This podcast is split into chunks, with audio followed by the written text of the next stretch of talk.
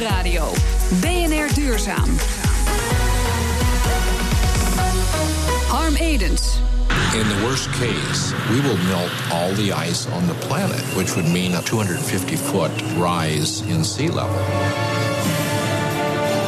Spannende muziek. Het was een klein fragmentje van Sea Blind, de film van Bernice Notenboom over de zeer vervuilende vrachtvaart. Scheepsmotoren braken roetdeeltjes uit, waardoor het poolijs verkleurt, waardoor dat veel sneller smelt en de aarde nog sneller opwarmt. Maar spannend nieuws: rederij Maersk gaat volgend jaar een tankschip uitrusten met Flettner-rotoren, ook wel rotorzeilen genaamd. En het gaat om rechtopstaande buizen die ronddraaien. Op die manier ontstaat er een luchtdrukverschil dat de boot voortstuwt. De rederij denkt dat het systeem een brandstofbepaling oplevert van maximaal 10% Scheepsarchitect Basjan Faber is hier, eigenaar en oprichter van Sea Job Naval Architects. Dat klinkt precies als iemand die er alles vanaf weet, Basjan. Dat klopt, hè? Dat, uh, dat is helemaal juist. Dat zou zo moeten zijn. En uh, dat ga ik graag toelichten in dit uh, interview. Ja, want ik kijk naar het plaatje van dat testschip. En dan zie ik vier hele grote pijpen die er op zo'n zo'n boot gezet worden. En ik denk dan als eerste: is dat niet een hoop gedoe voor 10% besparing? Nou ja, goed, het is natuurlijk een, uh, een, een, een van de oplossingen om het geheel beter te maken. En mm -hmm. uh, 10% is, als je dat uitdrukt in tonnen uh, brandstof die je verstookt of tonnen CO2 die je uitstoot, is dat een behoorlijke besparing. Ja, maar die buizen moeten gemaakt worden, dat is weer vervuilend. En dan moeten ze op die boot getakeld worden. En dan moeten die buizen weer aangedreven worden. En dan toch nog netto 10% besparing? Ja, sterker nog, uh, uit berekeningen die wij hebben gemaakt, afhankelijk van uh, een, een trade die je doet, een route die je vaart, uh, kan de besparing zelfs nog wel hoger zijn. Ja, want dat was eigenlijk mijn, mijn stille hoop achter al dat gedoe.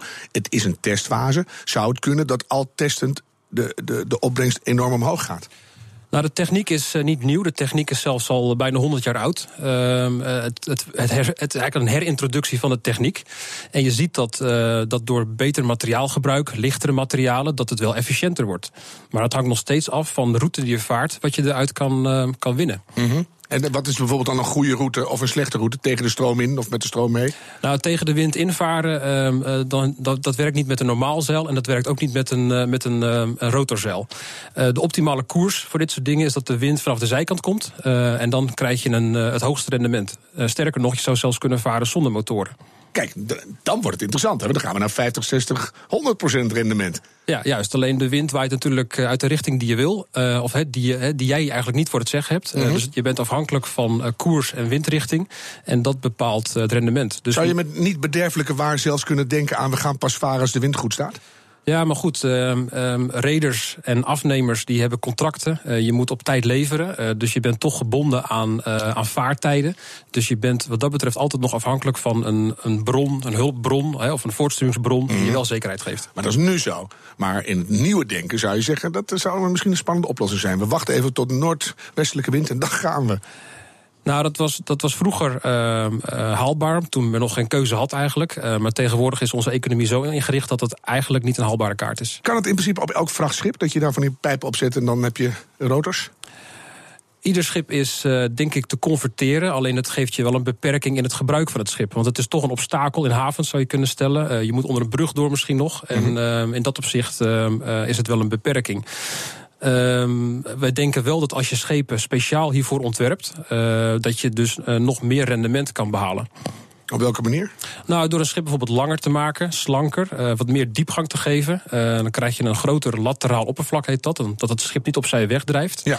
En daarmee maak je meer winst. Dus niet alleen maar een bestaande boot vol proppen met rotors, maar daar echt langer over nadenken. Juist. Als we nou kijken naar dit moment, op dit moment wat er allemaal gebeurt om die vrachtvaart wat neutrale CO2-uitstoot technisch te krijgen. Het zit niet in het klimaatakkoord in Parijs, luchtvaart ook niet. Het is hartstikke vervuilend. Dan hoor je dingen als uh, de algenmotor, ouderwetse zeilen die weer teruggezet worden, de, de zeiltanker, nu weer deze rotoren. Is dat een beetje de richting waar we met z'n allen uh, heen moeten, of moeten er nog hele andere dingen gaan gebeuren? Nou, wij geloven in, um, um, in, in wat wij denken wat gaat gebeuren is dat er een, een alternatieve energiedrager komt. Uh, die uh, door middel van brandstofcellen uh, het schip alsnog zijn voortsturing gaat geven op een, op een rendabele, betrouwbare wijze. En dan kun je denken aan energiedragers als waterstof, wat, wat niet een hele goede energiedichtheid heeft. Maar een alternatief is bijvoorbeeld ammoniak. Die moet je uitleggen. Ammoniak, dat hebben we als wc-reiniger. Ja. En je kan het goed eh elektrolyseren. En daar doe je dan op. Ja, nou kijk, waterstof is een op zich staand eh, los molecuul... wat een, eh, wat een slechte hoeveelheid, of dus een beperkte energiedichtheid heeft. Maar door waterstof te binden aan een stikstofatoom... krijg je ammoniak. En door in een brandstofcel dat weer te splitsen... kun je dus weer elektriciteit releasen. Dus verbinden, splitsen, verbinden, splitsen. Ja. En dan kan je het opslaan of gebruiken, opslaan of Ja. gebruiken. En als we dan op het land eh, ammoniak eh, duurzaam opwekken... dan kunnen we het aan boord van een schip tanken... en vervolgens daarmee varen. In combinatie met rotorzeilen ehm, ehm, heb je dan een efficiënt eh, ontwerp. En ben je dan met eh, varende bommen onderweg? Of is dat nog te doen met die ammoniak? Klinkt gevaarlijk. Ja, maar goed, we varen eh, al, al decennia lang met ammoniak rond als, eh, als Lading. Een, als lading. Kan het net zo goed gebruiken. Juist. Ja. Oh, dat is een mooi helder, kort samen antwoord. Jullie zijn eh, met, met jullie bedrijf, of jouw bedrijf zelfs, op je eigen manier ook bezig. En jullie ontwerpen een rotorzeilschip specifiek voor rotorzeilen. Ja, wij zijn met uh, Seajob uh, bezig uh, voor een klant, een Nederlandse klant, die uh, voor een specifieke route door de Baltic van, van Noord-Duitsland tot aan Finland een, een, een, een schip aan het ontwikkelen is. Heet het nou serieus de Baltic? De Baltic, de Baltic Sea. Je zegt toch gewoon letterlijk de Hanze-route? Kan ook. Veel mooier. Goed. De Hanse rotor. ik, ik woon in Zutphen zelf. Ik denk dat iedereen staat te juichen als er een, een rotorschip door de IJssel komt. Maar nou, als je onder de brug door kan, zou dat, uh, zou dat gaan inderdaad. Moeten ze die brug maar aanpassen. Ja.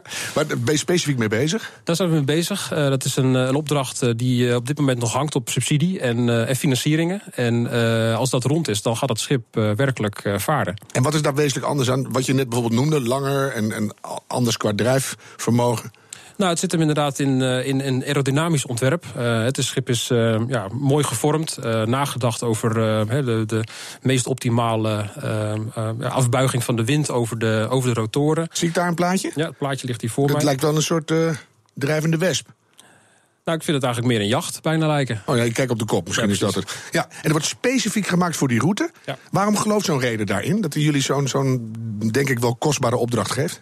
Nou ja, goed, de reden voor hem is, uh, is brandstofbesparing uh, en het reguleren van de uitstoot. Want dat is in de Baltic wel aan normen vastgelegd. Hè. Dus ondanks dat IMO um, um, vanuit de klimaattop in Parijs eigenlijk niet veel heeft gedaan, zie je toch dat heel veel gebieden, zogenaamde emission control areas, dat die dus wel eisen opleggen aan, aan uitstoot. Die lopen echt voor op de rest Juist. en die hebben dus dit soort boten nodig.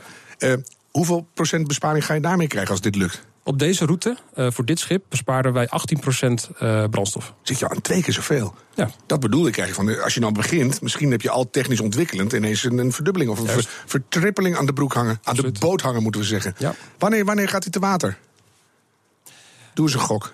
Als de financiering rond zou zijn en wij hebben ons werk gedaan als ingenieursbureau, uh, dan heb je ongeveer anderhalf jaar nog nodig om te bouwen. Dus dat zou kunnen zijn vanaf vandaag over twee jaar. Dus heel erg dichtbij eigenlijk. Zeker. Kijk, dat is gewoon wat wij noemen concrete hoop. Zeker. Ik ga je bedanken. Basjan Faber, een behouden vaart. BNR Nieuwsradio. BNR Duurzaam. Om Nederland toekomstbestendig te houden, gaan we onze leefomgeving ingrijpend veranderen. We wekken energie op met zonnepanelen en windmolens. We benutten restwarmte van bedrijven. We leggen extra waterbergingen aan om wateroverlast door buien te verminderen. Al deze veranderingen vinden plaats in onze directe leefomgeving.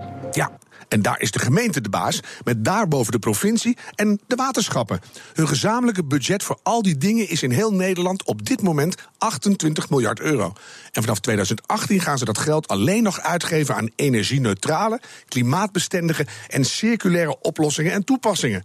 Berend de Vries, wethouder duurzaamheid in Tilburg, is namens de Nederlandse gemeente betrokken bij dit plan.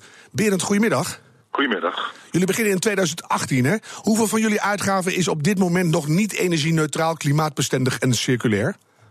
Ja, die vraag is wat lastig te beantwoorden. Wat, uh, het is goed om te benoemen waar het over gaat. Uh, uh, gemeenten, provincies en waterschappen geven die bedragen uit. Het gaat Mhm. over wegen, inrichting van openbare ruimte. Maar ook bijvoorbeeld sportaccommodaties en dat soort um, dingen. Ja. Dus het gaat over heel veel. dat zijn bedragen die we nu structureel elk jaar met elkaar uitgeven. Mhm. En wat we eigenlijk zeggen in dat aanbod dat we nu richting uh, de kabinetsformatie doen, is het, uh, wij zijn um, in toenemende mate, en dat zijn we graag bereid om die bedragen die we inzetten, om eh, consequent rekening te houden met eh, de belangen die u noemt: hè, klimaat, energie eh, en circulaire economie. Uh-huh.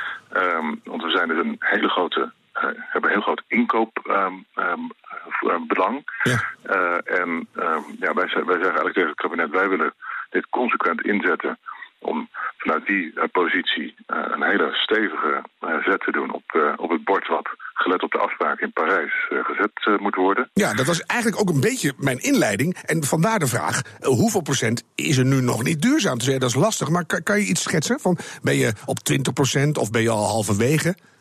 Nou, er zijn, er zijn vele, waterschappen voorop, eh, waar eh, dat bijna allemaal al eh, duurzaam is. Eh, bij provincies en gemeenten ehm, is dat her en der wat minder nog het geval. Ehm, eh, een groot aantal van die gemeenten doen het overigens al heel erg goed. Ja. Wij sluiten bijvoorbeeld zelf aanstaande vrijdag een betonakkoord met partijen die bijvoorbeeld in de weg- en waterbouw actief zijn en opdrachten voor ons doen. Waar wij zeggen van ja, we willen in de toekomst dat jullie geen ehm, eh, zoveel mogelijk materialen gaan hergebruiken. Ja. En beton wat je inzet, eh, eh, niet meer nieuw cement, want dat is zeer slecht voor het milieu. Hoge CO2-impact, veel energie. Ehm, Dat je daar dat- gebruikt beton voor gebruikt. Ja. ja, gebruik beton wat er al is. Er wordt voldoende gesloopt. Eh, zet dat in, is kwalitatief beter. Ehm, eh, we En hartstikke cyclisch. Ja. Nou, willen jullie in 2040 klaar zijn? Ga je dat redden met 28 miljard per jaar of moet daar geld bij? Nee, er moet geld bij. Want wat wij tegen het kabinet eigenlijk zeggen... ehm, we hebben met elkaar, heel Nederland eh, en heel Europa... hebben we de klimaatafspraken die eh, in Parijs zijn gemaakt... hebben we onderschreven. Als eh, eh, Rijk, eh, die, kunnen dat niet alleen. Dat zullen we echt met elkaar moeten doen. En eigenlijk zeggen we nu tegen het Rijk... laten we daar nu gaan, in gaan samenwerken. Niet laag, overheidslaag, allemaal apart... maar eh, echt in gezamenlijkheid. Ehm, dat bijna hetzelfde zoals we dat rondom eh, de, het Delta-programma gedaan hebben. Aha. Daar hebben we keihard gewerkt om eh, te zorgen dat we droge voeten eh, houden. Dijken verhoogd, et cetera, et cetera. Dat hebben we niet op eh, een traditionele manier gedaan... waarin ehm, het alleen maar door het Rijk gedaan wordt. Maar hebben we ehm, bewust eh, met elkaar samengewerkt. Ja. En eigenlijk zeggen we rondom deze thema's... eh, energie, klimaat, kunnen we, dat ook niet op, eh, kunnen we dat ook niet op die manier gaan doen om te voorkomen dat ehm, bijvoorbeeld in Drenthe eh, een gemeente geen windmolens wil. eh, de provincie en het Rijk dat nu aan het afdwingen zijn. En bijvoorbeeld in Amsterdam, in het havengebied, wil de gemeente Amsterdam en burgers en bedrijven willen daar heel graag windmolens. Ja. Maar de provincie houdt dat op dit moment tegen. Precies. Ik ga je even onderbreken, anders wordt het een enorm boekenweekgeschenk. Ik wil even weten hoeveel geld erbij moet. Eh, dus dat gaat eh, over eh, enkele miljoenen op jaarbasis. Ehm, eh, en dat gaat simpelweg ook om de organisatie hiervan op te zetten. Ehm dat is maar één klein voorbeeld. Als we van het gas afgaan, zal er wijk voor wijk, huis voor huis, zullen er, eh, zal dat eh, eh, moeten gebeuren. Ja. Mensen moeten alternatieven geboden worden, et cetera. En dat gaat gewoon heel veel tijd en geld kosten. Ja, ik denk dat dit een heel goed moment is waarop je het noemt. Want er wordt natuurlijk nu bijna geformeerd. Dus dan, hoe harder je het nee. hoe groter Nee. de kans dat je, dat je wat krijgt. Voor de energietransitie gaat het, vragen we aan, het Rijk om nu ehm, eh, twee bedragen. 220 miljoen is, dat, dat willen we graag in het transitiefonds. En voor goed. organisatie eh, zal 55 miljoen op de borden moeten komen om dat ehm, eh, voor elkaar te gaan krijgen. Nou, het lijkt mij een schijntje bij deze genoteerd. Je noemde het net al, en ik wil graag een kort antwoord voor, van je. Van eh, en Drenthe wil niet en Amsterdam wil wel. Eh, zorgen jullie er nou ook voor, door dit nu samen te doen met gemeentes en provincies en waterschappen, om wat consistenter, langjariger beleid in, eh, de- in de energietransitie te krijgen? Is dit een goede oplossing daarvoor? Ja, dat is volgens mij precies het punt. Eh, en tegelijkertijd, kijk, wij zijn bij uitstek ook eh, de, de overheidslaag die direct met burgers en bedrijven in gesprek kan gaan. en ook daarmee het daagvlak kan gaan organiseren voor de enorme impact die die energietransitie met elkaar gaat hebben. Ja. Het gaat over windmolens in het landschap. Gaan we dat doen? Waar doen we dat precies? Et cetera. En dat moeten we op een zorgvuldige manier doen. Zonder dat daar eh, nou ja, allerlei discussies gaan ontstaan. eh, hè, van niet in mijn eh, achtertuin, alsjeblieft. En laten we hopen dat, dat jullie manier nu eh, een, een, een hele goede blijkt te zijn. Ik ga je bedanken. Berend de Vries, wethouder te Tilburg. Zometeen in BNR Duurzaam. Wat hebben een Harvard-studie naar een gezond binnenklimaat, wolkenkrabbers, propvol bomen en een kantoorcomposteermachine met elkaar gemeen? Ze zijn alle drie genomineerd voor de energieopwekkers van de. BNR Nieuwsradio. Duurzaam. Sick buildings waar je in de winter in je bikini moet lopen omdat je denkt dat je in een reumertop werkt, die willen we niet meer. We willen gebouwen die energie opleveren. Letterlijk met zonnepanelen op het dak en andere innovaties, maar ook gebouwen die een positieve leefenergie geven aan de gebruikers. Het is weer, u voelt hem al aankomen, drie week van de maand. Samen met platform De Nieuwe Draai, waar ze alles weten van leefbare omgevingen, kiezen wij de energieopwekker van de maand. Xander Meijer en Joop de Boer, welkom. Zullen we er vijf weer doen? Het is een goede traditie aan het worden. En dan nummer één is de winnaar. Dus laten we beginnen bij vijf. Joop, we gaan naar Harvard. Dat klinkt meteen degelijk en hoopvol, vind ik hoor. Daar hebben ze onderzoek gedaan naar het binnenklimaat van kantoren. Ja, dat vonden wij ook. Harvard, we staan hier natuurlijk elke maand uh, over, over duurzame gebouwen. En nu komt Harvard met een studie, vonden wij het uh, vermelden waard... waarin ze eigenlijk zeggen, nou, die, die duurzame gebouwen, die groene gebouwen, zo zeggen zij dat...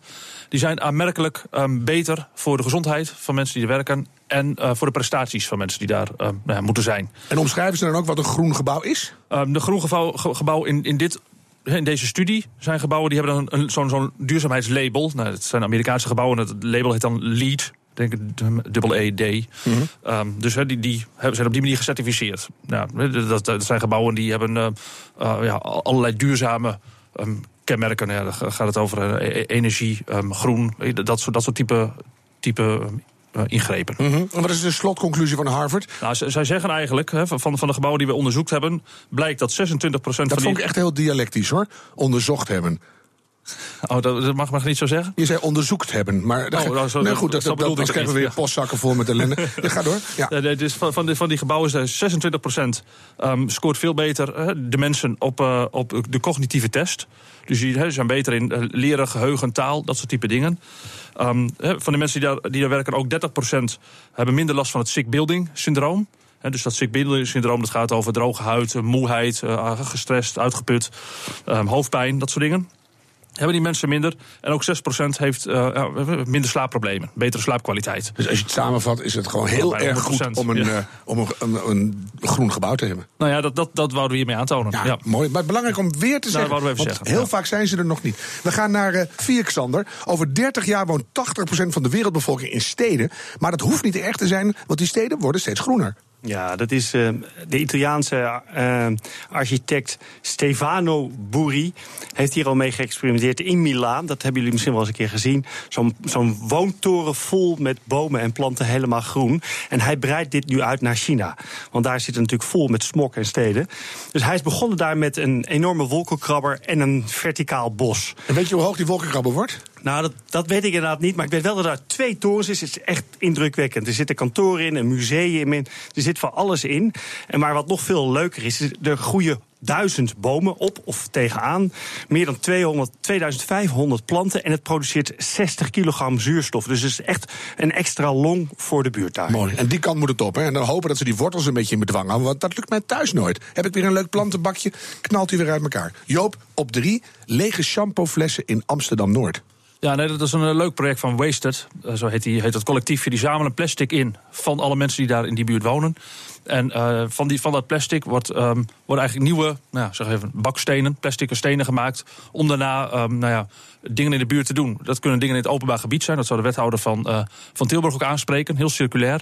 Maar dat kunnen ook gebouwen zijn. Zo zijn ze bijvoorbeeld bezig met het, met het ontwikkelen van een nieuw paviljoen. Een leslokaal, een groen leslokaal voor het um, nabij gelezen Clusius. Um, college.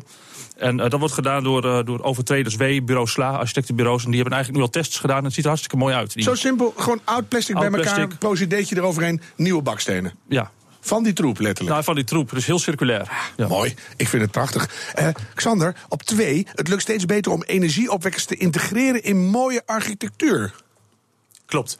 Dit is van Studio Solarix, een start-up. En die bestaat uit een kunstenaar, Renier Bos, en een architecte, Marloes van Heteren. En in die combinatie kijken zij naar hele mooie gevels die ook nog een keer energie opwekken. En dit is echt sensationeel wat het kan gaan worden. Het is ook leuk dat dit uit Nederland komt. Hè. De Dutch ehm, Design Academy. Wij zijn goed in ontwerp. We kunnen het mooi maken en energie opwerken. En dit hoort bij die nieuwe generatie die nu allerlei bouwelementen vindt waar je energie uit kan opwekken. Elon Musk kwam er ook nog net mee dat je uit dakpannen ook weer eh, energie kan halen met zonnepanelen. Ja, maar dus zo langzamerhand is het sprookje klaar dat als je, van die, als je stroom uit je eigen dak wil, dat je er van die lelijke blauwe dingen op je dak moet. Dat kan Precies. zo langzamerhand mooier. Precies, het kan mooi. En het of wordt ook mooi. onzichtbaar, of het, het wordt gewoon iets bijzonders. Ja. ja, en daar groeien we dus naar, naartoe, hè? Zo moet het. En dan nog wat bomen erbij. Het, en we gaan gewoon naar één. En op één, Joop. Toch, Maxander? Ja, dat doe ik eventjes. En voordat ik deze winnaar even bekend maak, je, je even, even een vooruitziend blik, hè, een soort nieuwe draai. We willen naar zelfvoorzienende gebouwen. Dat zou misschien wel een hele grote futuristische stap zijn. Mhm. Maar hoe zou het nou zijn dat je je afval in het gebouw gebruikt om daar meteen compost van te maken en meteen ehm, je, je eigen voedsel kan produceren? Hier is de uitvinding die dit dichterbij brengt: Eco Creation van. Eco-creation van Servan Creer. Ik geef er een klein applausje voor. Dankjewel, Ja, want dankjewel. eh, ja, het is een enorme oplossing voor de verspilling binnen kantoorkolossen. Servan, zie ik dat goed? Ja, dat klopt. Eh, wat de machine doet, is eigenlijk zet al het voedselafval binnen 24 uur om naar compost. eh, wat dan weer gebruikt kan worden. ehm, voor het eh, laten groeien van eh, bloementuintjes. Maar Of ook bijvoorbeeld een dakakker. Absoluut. Want daar gaat het om. Ik wil eerst even naar de basis van het probleem. Hoe Ja. groot is dat? Want jaarlijks gooien we per persoon ongeveer 50 plus kilo voedsel weg. Hoeveel doen we dat in, eh, hoeveel procent daarvan doen we in de basentijd? Nou, dat is een, een heel groot gedeelte. En ehm, als je de cijfers ziet, dat is echt schrikbarend. Eh, denk aan een universiteit of, of, of denk aan andere instellingen waar, waar veel mensen samen zijn en eten. Er wordt heel veel weggegooid. Maar dat is zo'n ruim begrip, hè? heel veel. Ik vind, ik vind twee en een, en een krakot al veel. Maar je hebt duizenden kilo's. Ja, nou de kleinste machine die we leveren is 300 of 30 ton. En de grootste is 700 ton Kijk, nou, per jaar. nou, now we're talking ja, numbers. absoluut. Toch klinkt het als symptoombestrijding. Hè? Want je doet niks aan de bewustwording van het weggooien. Je lost het alleen op. Nee, dat is niet helemaal het geval. De machine aan zich wel. Maar wat wij doen is ontwikkelen met de klant een compleet communicatieprogramma. En eh, zelf ook de disposables gaan erin. Dus eigenlijk vanaf de kantine eh, begint de bewustwording al. Veel klanten eh, geven het compost ook mee in een emmertje. Dan nemen de mensen mee naar huis. Nou draaf je door. Nee, het is absoluut het is. Valentijnsdag. Hier heb je een emmer compost. Nou ja, het is bijna 21 maart, dus dat Ja, is lente. Dan doe je daarmee dat dus. Ja. Maar goed, dus je, je doet ook aan bewustwording doordat je, je je bordje kan er ook in en Ja. je vork en alles. absoluut. Dat is mooi. Is het al ergens in gebruik en werkt het? Ja, we hebben in Nederland staan er meer dan 35 machines. Eh, Duitsland, Frankrijk en Spanje zijn we bezig. Engeland ook. Dus eh, het, het is, was even, hè, wat de boer niet kent, dat eet hij niet. Eh, die doorslag hebben we nu. Ja. En dat slaat aan. Mooi. Ja. Nou zei je, de, we geven de emmers met compost mee naar huis. Ik Ja. begrijp dat wel, want Nederland zakt zo langzamerhand weg in de Noordzee... door alle compost die we maken. Wat moeten we daarmee? Nou, eh, er zijn ook andere toepassingen. Je kunt ook, eh, ook denken aan het eh, verwerken tot diervoer. Dus stel je voor zo'n machine op een booreiland. eh, je composteert het, je bent je volume kwijt. En wat eruit komt, dat geef je aan de vissen. Of denk aan Kijk, een... die, in die buurt zat ik nu ook. Want ik dacht, je propt het allemaal bij elkaar. Je maalt het, je pureert het. En je maakt er een worst van en die frituur je. Dan heb je kantoor afvalfrikandellen. Ja, dat zou echt een super, eh, Is dat super onderzocht? oplossing zijn. Eh, ja, soort maar dan kan ik, gefrituurde eh, eenheidsworst. Helaas moet ik je uit de droom helpen, want wetgeving technisch kan dat niet. Maar we kunnen het wel aan de dieren geven als een eenheidsworst. Maar dit hoorden we net bij de boten ook. Is toch nog een beetje oud denken, hè? Dus we hebben nieuwe wetten nodig. Ja, dat ben ik je helemaal mee eens. Heel goed. Eh, ja, wa- wanneer komt het, komt het bij echte grote bedrijven? Wanneer wordt dit de norm? Nou ja, kijk, ik mag geen, geen namen noemen, maar echt bij hoor. grote ketens. eh, ehm, Van mij wel. Oh, nou ja, denk aan de academische ziekenhuizen, denk aan fastfoodrestaurants, denk aan retailers. Daar staan onze machines. eh. Maar die staan er al en die denken ook aan jullie nu als ze er nog niet staan? Ja, absoluut. Want ze zijn ook nog Internet of Things connected. Dus eh, we kunnen met ze meedenken als het ware. Kijk, dit is echt een enorm mooie energieopwekking. Ik ga jullie in echt één op één bedanken. Xander bedankt, Joop bedankt en natuurlijk gefeliciteerd Servan Creer van Eco Creation. Dankjewel. Rest mij nog één. Een laatste vraag.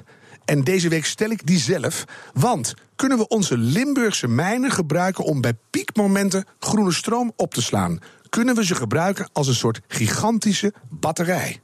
De Duitse deelstaat Noord-Rijn-Westfalen wil de Prosper Hanielmijn ombouwen tot een superbatterij van 200 megawatt. Door water omhoog te laten pompen als er te veel energie is en omlaag te laten lopen als er juist te weinig stroom wordt geproduceerd. Nou hebben wij in Limburg ook een hoop ongebruikte mijnen. Kunnen we die dan net als de Duitsers doen gebruiken als een elektriciteitsoverloopgebied? Louis Hiddes, directeur van Mijnwater BV, is sceptisch. Mijnen zijn al voor een belangrijk deel uh, ondergelopen. 80 meter beneden het maaiveld uh, is zeg maar de hoogste waterstand. Daarna zijn ze ook niet meer toegankelijk. Dus je moet helemaal nieuwe schachten.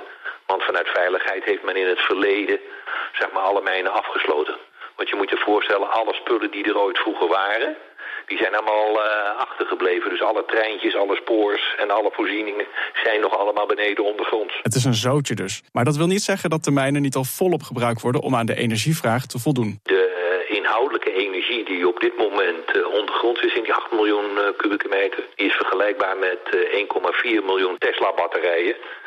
En als een Tesla-batterij 30.000 euro kost, praat je over een waarde van 42 miljard. Het ziet er dus misschien wat minder mooi uit dan zo'n strak vormgegeven Tesla-batterij... met al die roestige spoortjes daar beneden. Maar die enorme capaciteit zet Mijnwater nu in... om huishoudens en bedrijven in de regio Heerlen van warmte en kou te voorzien. In de nabije toekomst wil hij ze ook inzetten om het overschot aan groene stroom op te vangen. Ja, en dat vertalen we dan om in warm of koud... Uh, je moet je voorstellen, we hebben een overaanbod over het algemeen aan elektriciteit op ons net. Die wordt elke nacht naar Noorwegen zeg maar, via de kabel uh, gebracht. En daar worden stuwmeren mee volgepompt. Maar dat kan je ook zeg maar, gewoon in Nederland doen. Zijn we in staat om voldoende opslagbatterijen te maken van warm en koud? Uh, daarmee kunnen we ons huidige elektriciteitsnet ook zeg maar, veel meer stabiliseren. En daar hebben we gewoon belang bij. De Limburgse superbatterij zal overigens geen elektriciteit terugleveren aan het net... zoals nu in Duitsland de bedoeling is. Het water is daarvoor niet warm genoeg. Hiddes vraagt zich ook af of het wel nuttig is. Want mensen hebben energie nodig om hun huizen te verwarmen. Moet je dan echt stroom omzetten in warmte... en daarna weer omzetten in elektriciteit? Hiddes denkt van niet. Zonde van de energie. Maar feitelijk lopen we dus voor op dit moment op de Duitsers. En dat blijft altijd een fijn gevoel. Je hoorde een bijdrage van redacteur Daan Marcellus. U kunt deze uitzending terugluisteren via bnr.nl, de BNR-app of stream ons via iTunes en Spotify. Zometeen is Petra Grijze hier met BNR Spitsuur. Ik zeg, hou hoop en doe het duurzaam. Tot volgende week.